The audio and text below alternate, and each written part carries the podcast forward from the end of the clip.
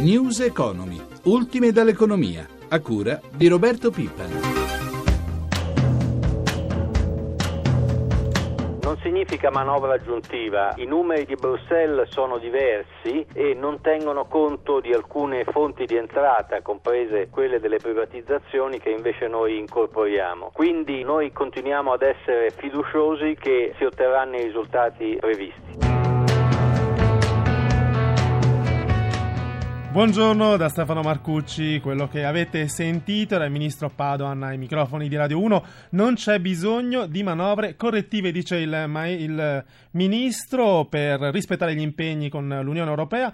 In collegamento abbiamo l'economista Giorgio Barba Navaretti. Buongiorno professore. Buongiorno, buongiorno a voi. Allora, professore, è così? Basteranno spending review e privatizzazioni a ehm, centrare gli obiettivi? Ma eh, diciamo che eh, la, diciamo, il punto fondamentale è che non è stato richiesto all'Italia di dover rispettare il pareggio di bilancio sul, sul deficit strutturale, sui conti strutturali del Paese entro quest'anno. Quindi è stata accettata e rinviata, è accettata la richiesta del Paese, di, dello Stato, del Governo di rinviare questo pareggio al 2016. Mm. Questo è il punto fondamentale, perché se questo non Che è uno dei accettato... due punti del Fiscal Compact che è uno esattamente dei due punti del fiscal compact. Questo ci dà un po' più di tempo di rientrare nei conti pubblici e se questo non fosse stato accettato effettivamente sarebbe stato invece un segnale che ci avrebbe probabilmente obbligato a fare una manovra.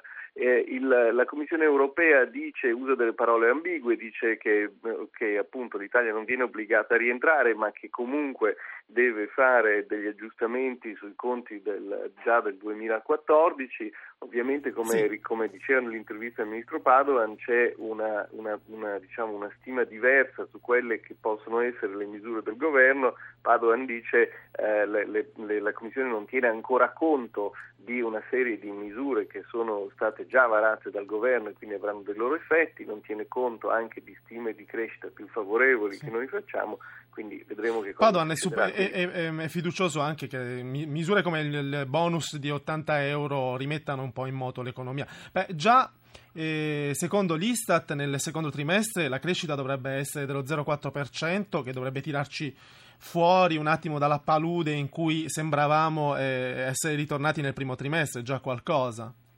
No, mi sembra certamente che mi sembra che certamente la, la, la crescita, insomma, anche se molto lentamente sta, e con dei sobbalzi si sta riavviando, quindi è chiaro che il ciclo è cambiato, a meno che non ci siano dei nuovi shock che ci riportino in basso, ma direi che il ciclo sta cambiando. Il problema sono, è che è difficile stimare quale sarà il passo della ripresa, no? e anche su questo c'è uno scostamento nelle stime tra la Commissione che è un po' più pessimista e il governo che è un po' più ottimista. Anche su questo eh, diciamo, risiede l'ambiguità, se vogliamo, delle raccomandazioni della Commissione europea e la divergenza tra la posizione del governo e la posizione della Commissione. Allora, certamente in questa fase abbiamo margini, cioè queste, queste raccomandazioni ci danno certamente dei margini per poter evitare di fare una manovra quest'anno.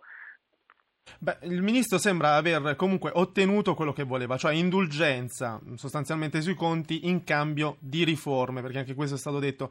Allora, c'è questo, questo, elemento, ma soprattutto ci saranno le riforme, cito pubblica amministrazione, mercato del lavoro, riforme istituzionali, sono cose che vedremo.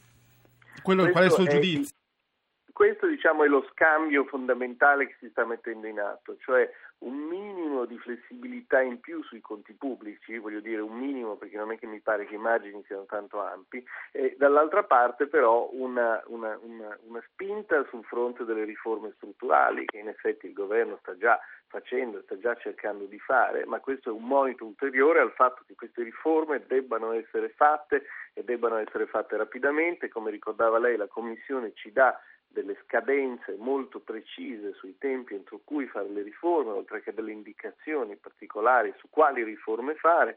Quindi questo definisce chiaramente questo scambio che dal punto di vista la ringrazio, la strategia la ringrazio professore. Io ricordo intanto che mh, la, il secondo punto invece del fiscal compact, su quello non abbiamo avuto nessuna dilazione, cioè il taglio obbligatorio di un ventesimo di quanto eccede il 60% del debito.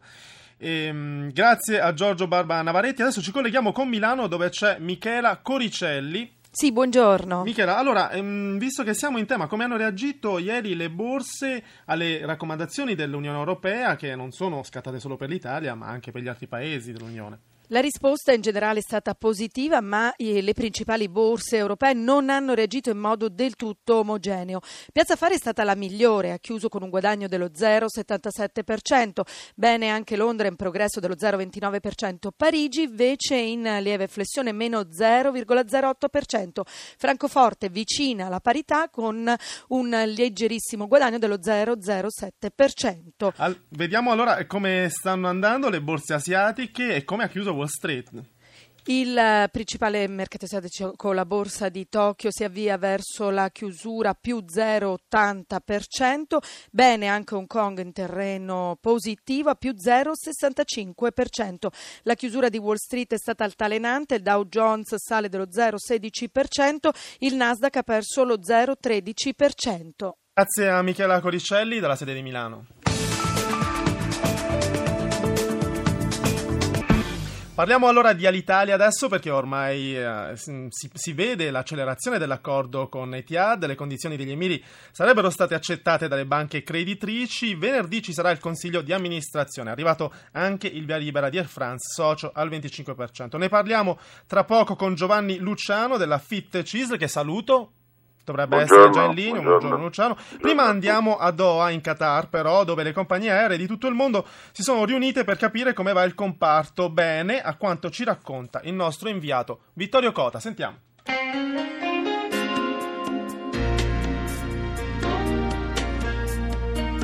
Esattamente cento anni fa, nel gennaio del 1914, un signore che aveva fretta di attraversare la baia di Tampa in Florida acquistò il primo biglietto aereo della storia. Pagò qualcosa come gli odierni 2000 dollari per un volo di appena 23 minuti. Un secolo dopo, durante il quale l'aviazione commerciale ha trasformato il mondo in un villaggio, è invece successo un evento impensabile. Un moderno jet carico di passeggeri e tecnologia è letteralmente scomparso durante un banale volo di routine routine e mesi dopo ancora nessuno può dire con certezza dove sia finito. È segnata da questi due eventi, una celebrazione e un grande dolore per le vittime, la settantesima assemblea generale della IATA, ospitata quest'anno a Doha in Qatar. I manager delle maggiori compagnie aeree arrivano nell'Emirato un po' più sereni sul futuro del settore. 18 miliardi i guadagni netti attesi nel 2014, poco però sottolineano se questa cifra si divide per i 3,3 miliardi di passeggeri previsti nell'anno. Sono meno di 6 dollari a testa. Due panini in una nota catena di fast food, commenta qualcuno. Ma le compagnie non muoiono più come negli anni della crisi e il futuro è roseo. 50.000 le rotte attive, 100.000 voli al giorno, 58 milioni di persone direttamente impegnate nell'industria. Tutto ciò permette di concludere al direttore generale della IATA Tyler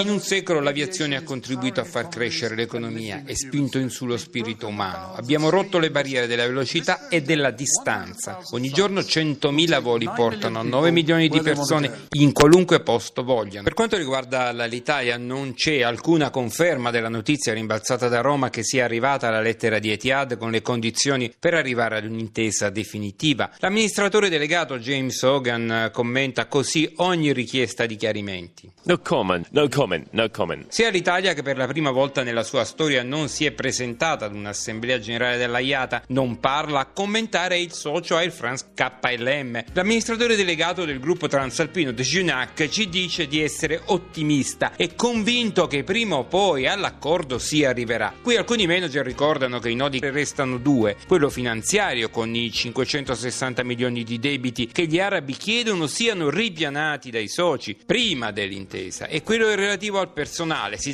tratta di gestire tra i 2600 e i 3000 esuberi e anche su questo Hogan vuole certezze e non solo impegni. Da Doha, Qatar, linea allo studio.